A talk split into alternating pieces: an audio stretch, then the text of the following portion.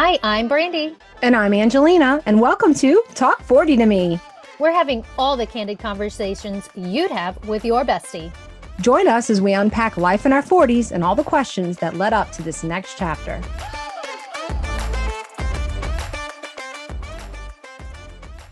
Hi, everyone. This is Brandy. And this is Angelina. And welcome to another episode of Talk 40 to Me. Welcome back. Welcome back. Angelina, this is a really busy month. And did you know that there's several different health months going on in May? There's Stroke Awareness Month, Food Allergy Awareness Month. I think there's several other awareness months, but today on this episode, we are talking about Skin Cancer Awareness Month. Super important stuff. Yeah. And especially since we're heading into the summer months, this is such a great reminder to be sure to wear your sunscreen. Yes. Coming from, I am a former tanning bed addict. Yeah. I hate to even admit, but, and I have learned the error of my ways. And I tell my children all the time, wear your sunscreen, kids. I started at a young age. The things that I wish I knew in the 80s and 90s that we know now. My face is paying for it with all my sunspots. I know we're working on it now. We're working on it and we are reformed. That said, we have two very special guests on today's episode. So we have Candy and Marit Peterson, and I'm so excited to share a little bit more about them and to introduce them. So first we're going to share a little bit about Candace. We call her Candy. Candy and I actually met, so many years ago at a previous agency that I worked, that we both worked for. I was there back in 2007. So it's been a really long time that we've known each other. And I'm so honored to have them, Candy and her daughter, to be a part of today's episode. So Candy Peterson founded the Marit Peterson Fund for Melanoma Research in honor of her daughter, a melanoma survivor. The $26 million plus study led by Jeffrey E Lee at MD Anderson Cancer Center supports the investigation of the genome that causes melanoma. Fun fact, which you guys have to watch this, Candy actually delivered a TEDx centered on this very topic. And it gives me goosebumps every time I watch it. I've watched it a couple of times. Most recently, Dr. Jim Allison was awarded a Nobel Prize for his work supported by this fund. These ladies are moving mountains, I have to say. And when she's not advocating for melanoma research, Candy is the global managing director of brand marketing at Fleischmann Hillard, where she has made a career alongside of CMOs of some of the world's most influential brands to develop and drive creative ideas that connect with stakeholders and propel businesses forward. I have to say, I have seen her work firsthand, and she never ceases to amaze me. It was an absolute honor and a privilege to work with her in our past life. Marit is a graduate of Ursuline Academy of Dallas and currently a freshman at the University of Texas, Austin, where she is a member of the Zeta Tau Alpha sorority on the pre-med track. Marit has been a fierce advocate of sun safety and named Pediatric Advocate of the Year by the Melanoma Research Foundation. I mean, at this point, I don't even know what else to say. It's so wildly impressive what you guys have done. So without further ado, please join me in welcoming Candy and Marit Peterson. Thank you. So many kind things. And Brandy, right back at you. I've always loved having you in my orbit or being in your orbit, I should say. Thanks for having us today. Thank you so much. I've been so eager to have this interview. Angelina knows, I've been talking to her about it for weeks now, with anticipation to have you guys on. And the TED Talk, like Brandy said, was so good. I texted her immediately after I watched it. And I said, oh my gosh, I have chills. This is amazing. The way you delivered it was wonderful. And I want to encourage everyone, head to our show notes for that link and go listen to it. Oh, thank you so much. It's you know, one of those moments where you're talking about your own personal experience. And I never, ever, ever thought I'd be able to deliver a TED Talk. You know, you have to do it without notes. So that was like 15 minutes of pouring my deepest, darkest, you know, experiences in our life out there to the public. And thank you for saying so many nice things about it. I really appreciate it. Absolutely. Brandy and I, we are obviously navigating motherhood with young kids. And as I said, your TED Talk about your pursuit to find answers and follow your mother's intuition, that was just huge for us, very resonating. That you advocated for your daughter was just so inspiring. And we often question ourselves and we're wondering, am I being too anxious? Am I hypersensitive? Or is this my intuition, my gut? So what advice do you have for parents about listening to their intuition and what kept you going and pushing for those answers?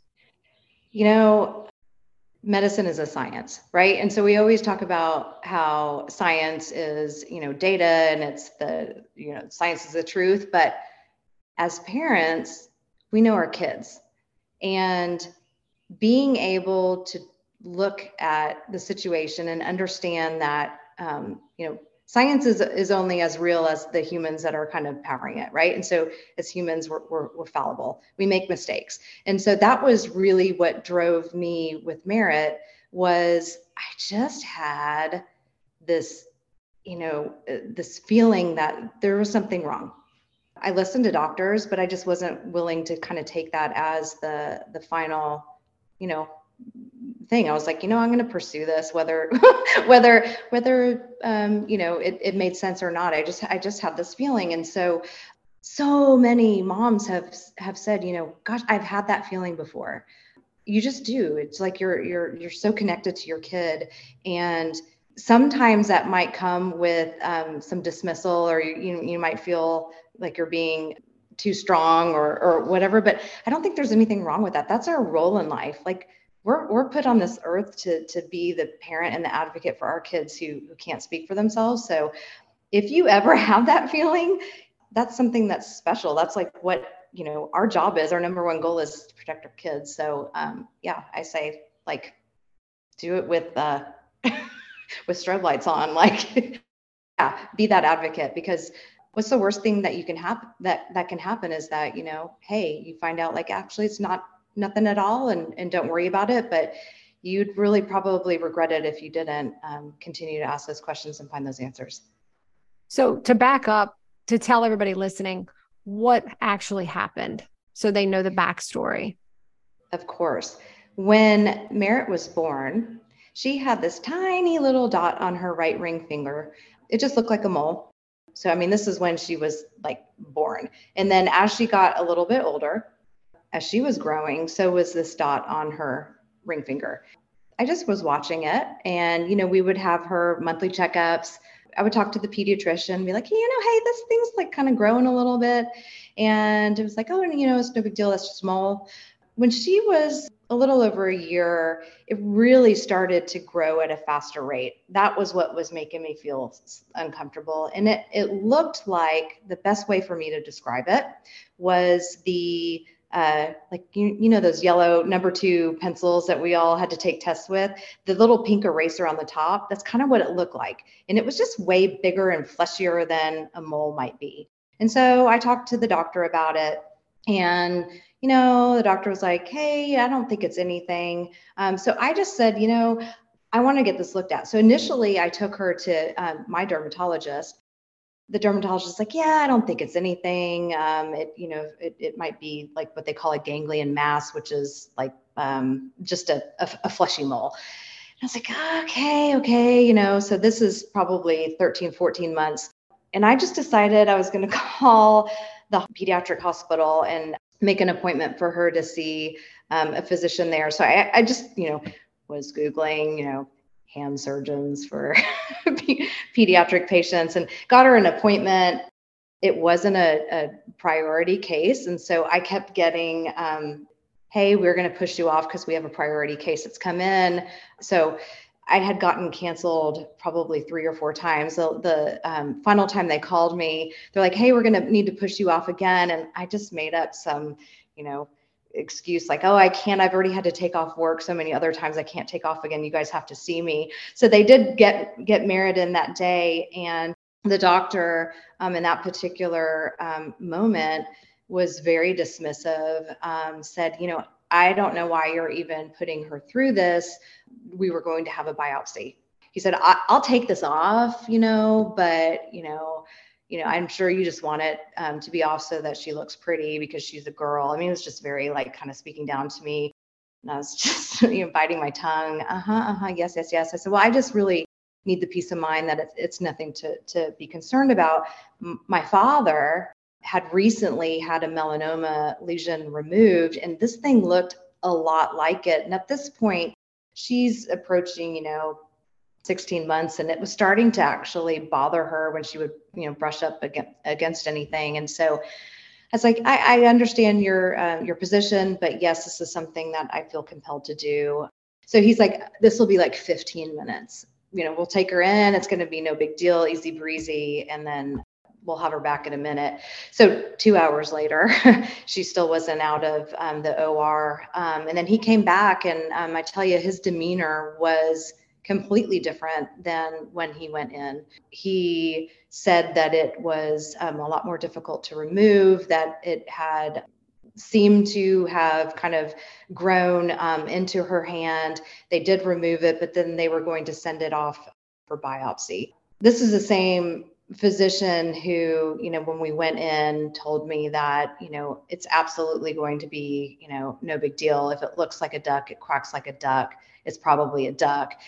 It was not a duck. It was something a lot more scary. So we were supposed to have gotten the results from the biopsy back within 2 weeks. At that point, they called and said, we can't identify what it is, but it has what they said were melanocytic qualities.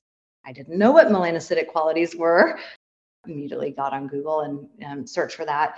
But what I did know was that they were sending it to two other leading dermatological hospitals to have the tissue samples tested. 2 more weeks passed by, and we received a call that they still couldn't identify what it was, but that they were going to refer us to MD Anderson Cancer Center. So when I heard the word cancer center, you know, it just took me to my knees. At that point, I knew I had made the right decision by pursuing this and kind of forcing the issue and having that biopsy made, because it did set us on the course for a much, much different path, one that I never imagined. It's unbelievable how much you had to fight to get someone to pay attention. And I feel like oftentimes as parents, we experience that quite a bit. And it's like, gosh, I'm here to, I want to trust what you're saying, but I need the peace of mind to know that everything is okay. And it wound up being a pretty aggressive cancer, right? It did. Yeah. So we did get to MD Anderson, at which point they did a further biopsy of the tumor site and did a sentinel node extraction, at which point it became clear that it was an advanced stage of melanoma and it had metastasized. So it was at stage 3B. And at the time, Marit was the youngest patient that they had seen with melanoma at MD Anderson. So it was, we always laugh, like we were in the geriatric ward with a pediatric patient. And people are like, are you in the wrong clinic? We're like, no, actually, you know, she has melanoma. So at this point, the treatments for melanoma were, you cut it out. And then they had very experimental treatments at the time. So she had, you know, 2 other surgeries. Her tendon was excised, and they put her all back together. The plastic surgeon. She had all these ports put in, and then she had a 1-year-long treatment with a drug called alpha interferon. And alpha interferon was really tough on her little body. She was, you know, just 2 years old at this point. In fact, she had her surgery like 4 or 5 days before her second birthday. And so like all we wanted was for her to not be in the hospital on her second birthday. So she was able to make it home to go to, I think it was called Slappy's Puppet Playhouse and all of her little things. And she looked so sick and all of her little friends were there. But so she had this treatment for a full year and it creates flu-like symptoms. So she was up with terrible, terrible fevers, like 105, like scary ones that you're afraid they're going to get seizures, didn't sleep, night terrors. This was like a full year of that. I also, during the midst of this, actually the day she had her port put in her first treatment, I next day gave birth to my son. So I had a newborn and Marit going through all of this crazy cancer treatments all at the same time. So it was an interesting time in life. Yeah. And having a baby in itself is, you know, a very life-changing experience. And when you're, you know, have two kids and you're trying to navigate that new world, and that's quite the feat, but you guys are so, have shown such resiliency, and it's so incredibly inspiring that I hope that someone, you know, listening can take this away and know that, you know, really family connectedness and, you know, would love some tips on how you got through it. Because I mean, there's so much that happened to you guys at such a condensed time period. Yeah, it was a lot. I sometimes look back and think, I don't know how I did it. Oftentimes it might've, it's like, was it an out of body experience? Like, but as moms, again, like in addition to the intuition, we're also gifted with such strength that we don't know. We can do so much. Like, I think before you have a kid, you believe that your world is so busy and you can't pack a single thing else into it. And then the kid arrives, you're like, whoa, how did I even like put my clothes on before?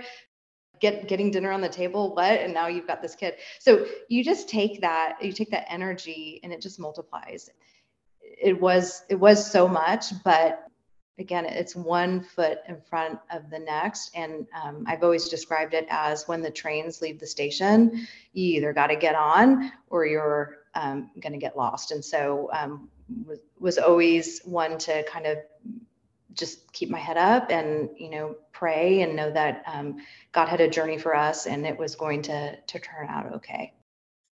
That's amazing. I love that analogy too. We're going to have to use that one or requote it. I was curious, Marit, do you remember any of this time that your mother's describing? So I actually don't. It's really weird because I hear all these stories about me having cancer and me going through treatment, but I really don't have any recollection at all. I just have the scar on my hand and my armpit where my lymph nodes were removed to show it. And I think that's kind of really weird because yes, I had cancer, but I don't remember it. But there are things that still kind of linger. Like I have to go to the hospital every single year and I have some sort of, I don't know if it's PTSD, but it's some sort of like emotional trauma related to going to the hospital, even though I don't remember it. So it's really quite strange. That's really interesting. But, you know, obviously great that you're like staying on top of it and being very mindful about it too, and able to work through it. Understanding that you may not have recollection of, you know, what you had gone through, but having gone through the fight of your life and all the incredible things that you have done with your experience, is there a perspective from that experience that has made you into the woman you are today, and the you know, for example, the choices that you have made in terms of college and where you want to go and what you're doing in life as, you know, thus far? Yes. I think the biggest lesson that anyone can learn from going through a difficult experience is that God gives his worst battles to his strongest soldiers. And that's something that I've lived by and my whole family has lived by. We are Catholic, and God got us through all of the cancer stuff and gave my mom strength to get through it all, because God knows she needed a lot. But I have to overcome things every single day that relate to my melanoma. My doctors can never say cancer-free, because that's just not how my cancer is. They have to say no evidence of disease, because there's always a chance of reoccurrence. And sometimes I wake up and think I get scared that I'm going to find a new spot and have to go through that same thing all over again. And while having these scares can be overwhelming, I like to channel my fears into my future. So I'm about to finish my first year at the University of Texas, which is my dream school. Woo! And my parents went here. And I am majoring in health and society on the pre-med track. So I know that my life was saved for a specific reason. And I believe that God wanted me to become a dermatologist and to help cure other people's skin cancer and melanoma and just create a better life for them. Oh my gosh, I just got chills. That's beautiful, Marit. Absolutely beautiful and so inspiring. I'm holding back tears because it's just, I do believe that oftentimes we are put in certain circumstances to learn from that and to help, whether it's instill change, inspire, educate. We all go through certain things, some much more difficult than others. But I love that you are taking this and turning it into something positive. And I think that that's also super helpful for someone who may be in a situation that is very difficult for them, and they may feel lost on where do they go next, and how you take such, something so difficult, like I said, to instill change and to help others. Yeah. I mean, I think why not do something with the worst? I don't know how to phrase that, but my mom always looks for the silver lining in things. So I just decided to do the same thing. I think that's a huge, amazing message, because when someone goes through something, it can go one of two ways, and the people that choose to take it in the direction of doing something good with it and learning from it, those are the people that really enact change and inspire other people. And so that is just amazing. And at such a young age that you recognize that now, and you have this path. You know how many people your age have no clue what they even want to do? And you've already got a foundation and a path. And I mean, that's impressive. I wouldn't be able to do it without my mom, though. She created it, the fund, but I'm the namesake. So I guess I have some credit there. But yeah, I mean, I continue to advocate every single day. I mean, with my friends and my sorority. I was actually asked to give a speech during the philanthropy round of recruitment this year. So I'm going to be able to share my story with PNMs that are going through and super scared. I hope to create a safe space for them. And I also advocate for skin protection in my daily life. I am a sunscreen freak. And I know that my melanoma was not caused from the sun, but in the future, if I don't take care of myself, I could have another melanoma caused by the sun. And I couldn't live with myself if that happens to me, and I knew that I could prevent it. So I just try to tell everyone, wear your sunscreen, and then don't use tanning beds. I know that was such a huge thing for y'all's generation. Not that you're old, but y'all's generation a while ago. It's okay. I admitted to it, and I have recovered, and I'm on a better path now. Yes. Well, it was so normalized. And now I tell people if they use a tanning bed, they have early aging, they can have sunspots. And I think for girls my age, the physical aspect is the worst. I'm like, yeah, you're going to look really old. And I think that triggers something more than, oh, I might get skin cancer. I don't know, which is kind of unfortunate, but girls care about how they look. It's a very true point. If someone would have told me that at 20, I might have stepped back and said, wait, maybe I shouldn't be. But it's good that you are on this path, because I don't think that's something young people think about, is skin cancer and sunscreen. Like, sunscreen's probably last on your list for a lot of people. When you're young, you don't think about aging and cancer. It's just not in your realm of thought. Yeah, definitely. Yeah, I'm guilty too. Like, loved the tanning bed. We'll have to post some pictures of Brandy and I, how dark we were, and it was not self-tanner. Such a shame. So, Candy, when Marit was diagnosed with advanced stage melanoma, you gave birth to your son, and then not long after, you were diagnosed with breast cancer. I mean, to say this was a difficult season of your life is probably the understatement of the century, but is there anything specific that comes to your mind on how you made it through it all? And did it change the trajectory of how you approached life? Because that's just a lot. So one of the most interesting things that happened when the day that I found out that I had breast cancer, Marit was home from school. And, like, not to be superstitious around numbers or anything, but it was like a year to the date that she had finished her cancer treatments. I get a call from my doctor. This is like my very first mammogram. And there was like something strange about it, but I was like, oh, you know, it's probably nothing. And I get the call, Marit's at home, and they're like, you have breast cancer, and you know, it's like we caught lightning in a bottle, but you know, it's you're going to need to have like turns out I had a double mastectomy. It was like not just any type of cancer. It like needed to be. I was going to lose both my breasts, and so I hung up, and it was like, I knew Marit was home for that very reason, because I walked over to her on the couch and I said, I mean, she's a little girl at this point, you know. I was like, Marit, I just was talking to my doctor, and you know how you had cancer on your hand? I said, well, mommy has cancer too. And she looked up at me, and it was like the best possible response for this moment of like, I was pretty scared. She's like, oh, mommy, we match. And I was like, we do match. And it was just, she couldn't have said anything better. And I was like, I can't be scared. I need to like have a good attitude about this, because she was just such an amazing little patient. So positive. I mean, she was given 6 months to live and just was a total trooper throughout it all. And she's still here. And so I knew that I was going to need to do the same. So I actually credit my strength and fortitude throughout my journey to Marit and her strength and us together and that connection that we have.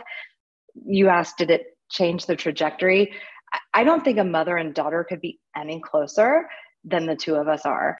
We probably, like, some of our friends joke about like, we talk in very clinical and medical terms with one another. So we're just very open. And so there's like no secrets whatsoever. I'm sure her boyfriend probably just likes that, but we talk about everything. And so she's my best friend.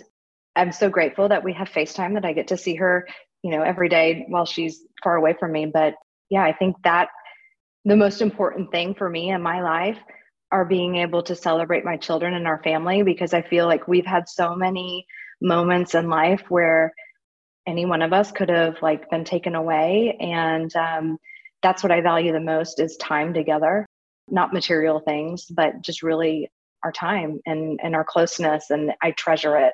Our relationship is the thing that I work the hardest on. So that was a very rambling response. No, I hope I even answered the question. I loved it so much, because, you know, it even stems into, you know, mother-daughter relationships too. And, you know, oftentimes you hear about, I feel like these days I have so many friends or family who have daughters, and they're so incredibly close with their children. And I think that there's, I don't know, like there's something raw about the emotion and being open and being so connected. Do you guys have any advice for moms and daughters in terms of, I mean, this is a new question that we didn't ask, but I do think that there's something, your bond is so incredibly special. What advice would you have for, you know, mothers, daughters, even, you know, actually May is also Mother's Day too. So this is such a great time to talk about that as well. How do you, I don't know, What advice would you have in terms of building a bond with, as a mother or as a daughter? The first thing that I can think of is if you want to tell your mom something, you need to make sure that there's going to be no judgment, because I think that's a big thing where daughters hide things from their moms. They're going to be judged, or they did something different than their moms at a young age, or I don't know, they were doing something that they felt ashamed of. But I think that there needs to be no judgment in a mother-daughter relationship, because then you can be honest with each other and then have honest conversations. And that's always the best kind of conversation. Being able to create a safe space for your child is very important. And I would also say that not only knowing your child, but being close to your kids' friends is really important as well. When their friends know that they can trust you as a parent, it makes it, I think, easier for your child to also talk to you. I don't know, Marit, I hope that that's the environment that we've created for one another. But to me, it's like your child is also the people that they're hanging around with. And so making sure that you have a closeness with their friend group is important, because as a teenager, their degree of importance and where they place value obviously leans towards friendships at certain seasons in their life. And so being friends with their friends, I think, is very valuable. You always loved when my friends would come over and just sit around our kitchen table and talk about the most random things, like school or boys or social life or my drill team. Even in high school, there was a lot of drama there. But when I went to college, my mom just called me and said that she just missed me and she missed talking to my friends. So I agree with that. I love that. And, you know, the other interesting thing is it sounds like, Candy, how you balance that. I mean, you are in such a demanding role career-wise, and how you stop and take time for your family. That's something that I'm continuing to learn and try to balance and navigate through that world of parenting and working full-time and trying to be so connected with your kids. Like, you know, I think more so now I feel like parents are more having more open conversation and dialogue with their children, and kind of letting their guard down a little bit.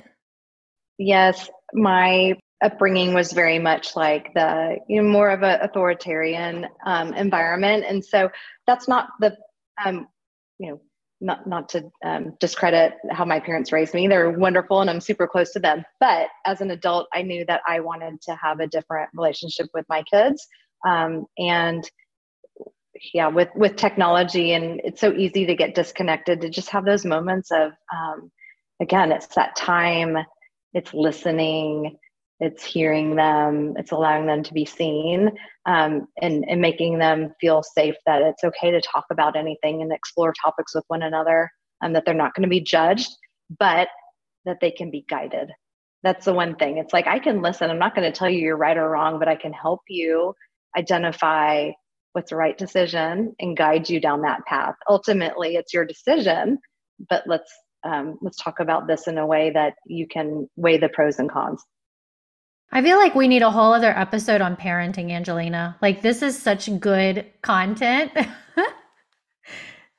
I agree. I feel like that was both of what you said. It was so good. And it just made me think, how you said the way you were parented, that was just our generation. We were just parented differently. And for us, I feel like all of us were just figuring it out. You know, they hand you a baby and they go, here you go. Good luck. I mean, we don't know what we're doing, and we're hoping that we're doing a good job. And so we rely on other mothers and a support system and wise people like yourselves to give us that advice. So your daughter here is living proof that you've done a wonderful job, and we appreciate that advice. I like the idea. It's like, we're not here to judge you. We're going to guide you. And I think that's wonderful. Going back to the Marit Peterson Melanoma Research Fund, and want to talk a little bit more about the fund, the foundation, and what you guys are doing. Can you help us understand what keeps you going and share any updates with our audience about the fund's accomplishments to date? We have been blessed to work with Dr. Jeffrey E Lee. Dr. Jeffrey E Lee was actually Marit's surgical oncologist at MD Anderson. And when she completed, well, when they took her cancer out and, you know, we knew that she was going to survive this, we asked Dr. Lee, what can we do to make good of this mess? Like, she's a kid, she should not have this. Like, my dad had melanoma too. Like, is there any sort of connection? And he actually told us that there were about 2,000 samples that were sitting in a research lab that needed to be, that basically just needed funding so that they could study it. So we asked him, like, what would that take? And he told us he needed $1 million. And we're like, okay, we're going to figure out how we could raise this. So we started out in our early years doing a golf fundraiser. We did a golf tournament, and my family, so my mom and dad, my brother, my in-laws, we all underwrote the golf tournament, which would allow the full entry fee to go directly to MD Anderson. Like, we didn't want any cut coming out of it. So 100% went to MD Anderson. And what our one ask was that the doctor come back every year and tell us what he did with that money. So year over year, the tournament had this amazing ability to kind of pull back and see, wow, this is making a huge impact. So at the time, there was not a lot of money that was going to melanoma research, just because it is considered a rare disease. So we were beginning to see these genes that were being identified that were melanoma specific genomes, and then they were beginning to identify new amazing new treatments. And every single time it was the Marit Peterson Fund that was listed on all of this research. And so these donors who probably understood, like, you know, 3 or 4 words of what the doctor was talking about, because he sometimes spoke over our head, we're still getting the result of, like, wow, this is really making an impact. And then, not to forget, most of these golfers were folks that had been in the sun all their lives, and, you know, middle-aged guys. And we had offered skin screening, so that all the physicians came down from MD Anderson. So all these, like, amazing experts were doing these skin screenings.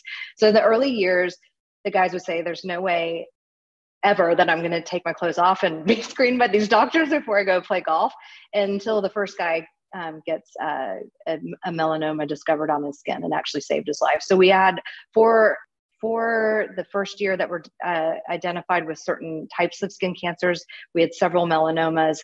We saved many, many lives through those skin screenings. So between the skin screenings, so being proactive, getting your skin checked, so advocating for that, and then the fact that their dollars were actually making a huge impact in the research, it was just tremendous. And then COVID hit. And unfortunately, the golf tournament has not taken place since then. However, we have continued to support the fund as individuals, and many of the folks that participated in our golf tournaments over the year that were impacted also continue to contribute to the fund. We are super, super excited. I think, Brandy, you mentioned at the top of the podcast and the intro that Dr. Jim Allison was given the Nobel Prize for some research that the Melanoma Peterson Fund actually helped support. So that is a huge feather in our cap. We are also thrilled that the research fund has expanded beyond just the halls and walls of MD Anderson. There are teams in Australia, in the UK, all across the globe that are participants in the same research study that that we actually started. So very, very grassroots, and I think a testament to caring, having a very focused objective to study the human genome that causes melanoma research. We were just very, very focused. That's what we wanted to do.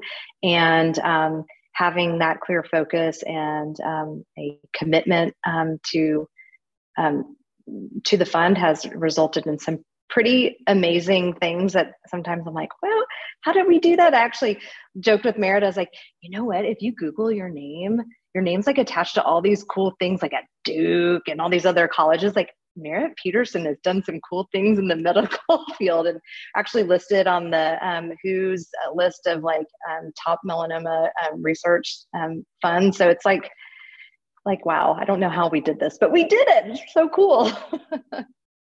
Yeah, I wanted to add that. So we started the fund because of we wanted to fund the research for these genomes, because we believed that my melanoma was genetic, because obviously not caused from the sun. And then my maternal grandfather had melanoma. So it just made sense that it was genetic.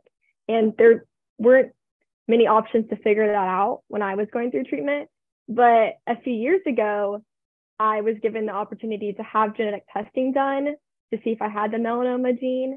And I actually don't. So all of this money that we've raised that we thought caused my melanoma didn't, which is kind of just unreal, because we believed that most of my life. But I'm so glad that we didn't know that, because I don't think we would have been as motivated to raise all that money if we didn't know that. That's incredible. Absolutely incredible. I mean, one, how strange is it that it wasn't genetic? Have they figured out what caused it, or is there still, you know, no answers on, you know, what might have caused this cancer to happen? I guess, I mean, I've taken biology classes and I've learned about how cancers form. And I think the only answer we have is that it was a random mutation.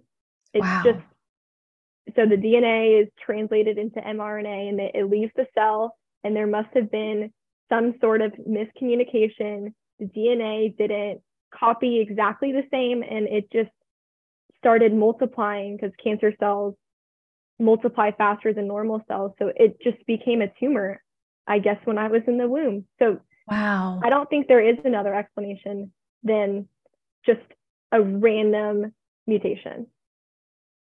Amazing.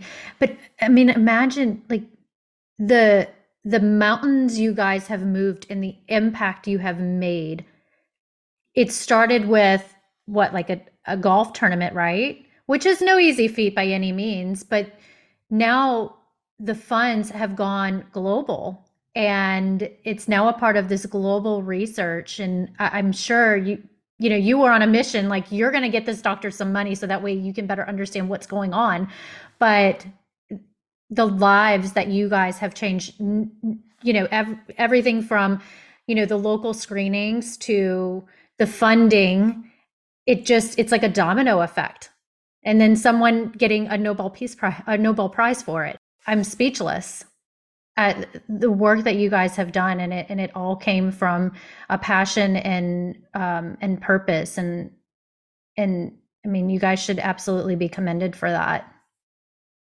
With May being Skin Cancer Awareness Month, we want to know from you guys, what advice would you give our audience regarding skincare detection and how they can learn more and get involved with the Marit Peterson Melanoma Research Fund? A really funny thing, my friends always ask me to check if they have skin cancer.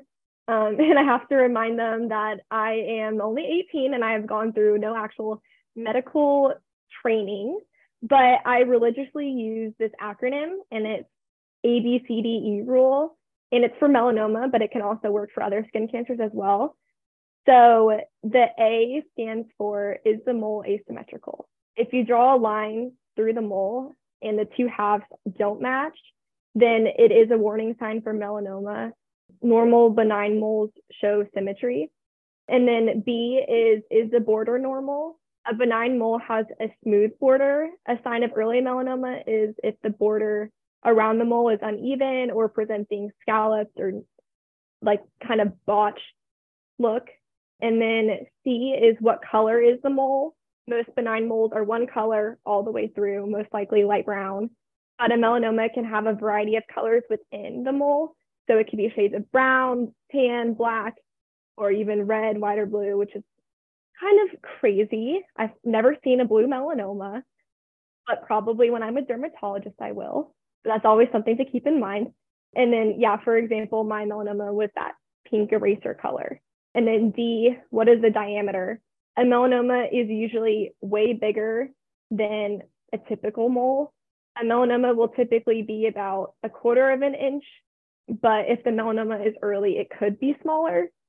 So I don't know if it'd be easy to measure the mole yourself, but that's where you go to the dermatologist and they will measure it and look at your skin for you. And then the last one is E, is it evolving? So common moles look the same over time. People are gonna have the exact same mole from their birth to when they die, and it just doesn't change at all. But when a mole is evolving, it can change in size, color, elevation, or it can have another trait like bleeding, itching, or crusting. And all of these point to melanoma. So I would say, keep this in mind if you've never gone to a dermatologist, but schedule an appointment to go to the dermatologist because it's their job to check your skin. Very helpful. Yeah, I do that now. I do full skin care checks every year. And so if somebody wanted to get involved with the Marit Peterson Melanoma Research Fund, what would you suggest? You can visit mdanderson.org/Marit, MARIT, to donate to our direct fund, and it will help to fund the research that goes behind the genomes and the genes that cause melanoma. And I was going to share that I think it was during COVID, we weren't having a golf tournament.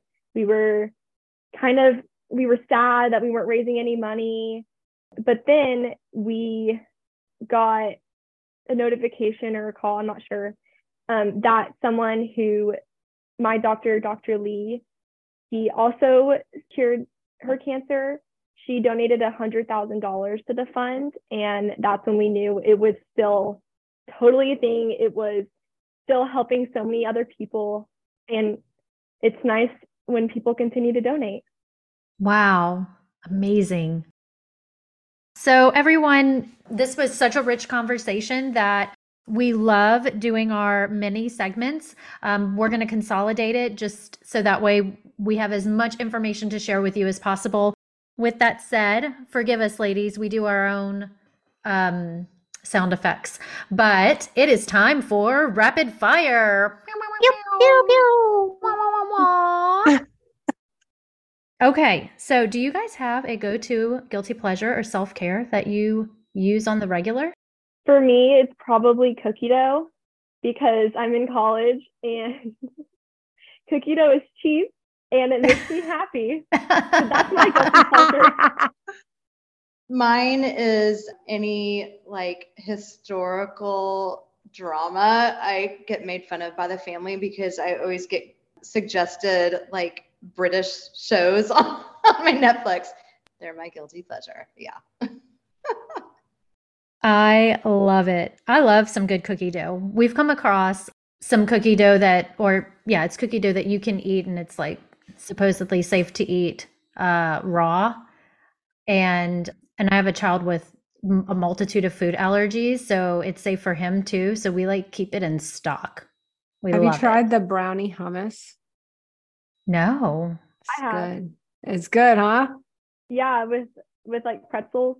Good. Yeah, what's the brand? I don't know the brand name, but it sounds weird. It is like made with chickpeas, but they add cocoa. Interesting. I'll have to try that. That's good stuff. I love chocolate. They have it at Trader Joe's. They do? Oh, I found it at Publix. Okay. Write that down, Brandy. Trader Joe's. And if you could live anywhere for a year, where would you live and why?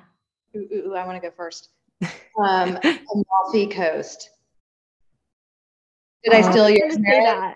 Yes, I was going to say, yeah, well, the Amalfi Coast is amazing and we're Italian and I love to eat pasta and lay by the beach. It's on my list. I haven't been. Wait, where is it? Wait, that's not the Cinque Terre area? No. Then maybe I have been.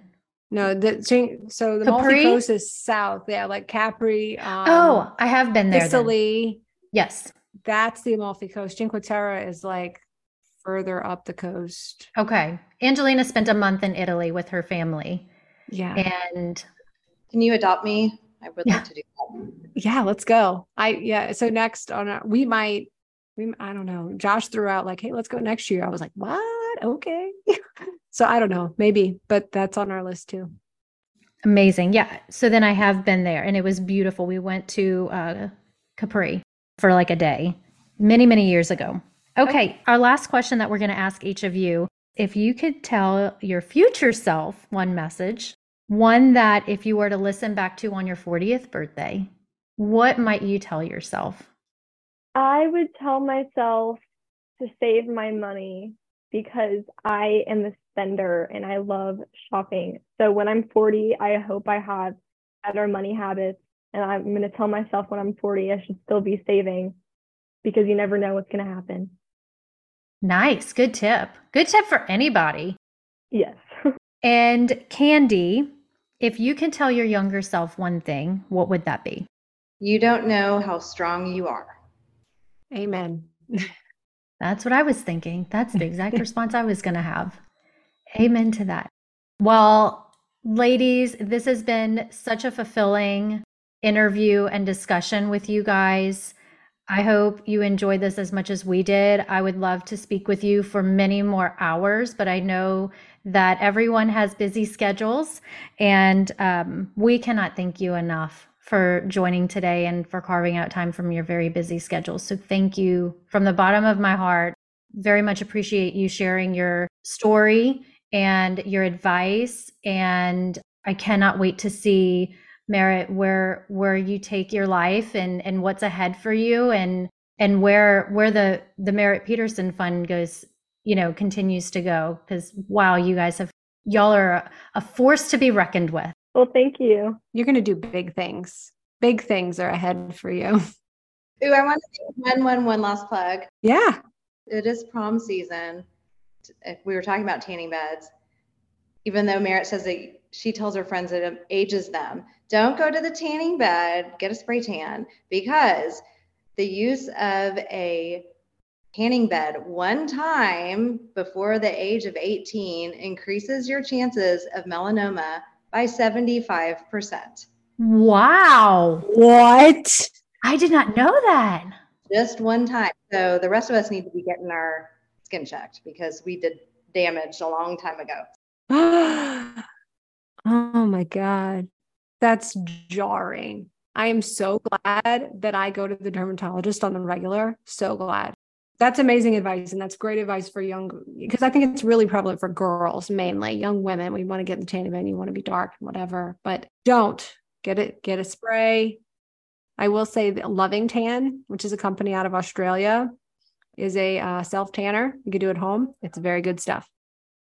Well, for anyone that wants to donate to the Marit Peterson Research Fund, you can visit mdanderson.org /Marit, MARIT.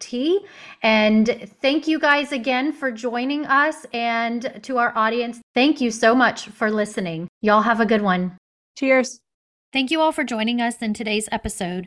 The information provided in today's episode is for informational purposes only and does not substitute for professional medical advice. We advise our audience to consult a medical professional or healthcare provider for medical advice, diagnosis, and treatment. Thank you all again for joining us on another episode of Talk 40 to Me, and we look forward to next week's episode. Thank you all so much for listening in. And as a member of our community, we want to hear from you. Follow us on social at Talk 40 to Me podcast and share your feedback on today's topic. How is the conversation relevant in your life? And is there a topic you'd love to hear us discuss? On that note, cheers to aging gracefully, living life to the fullest, and enjoying another day with your besties in life.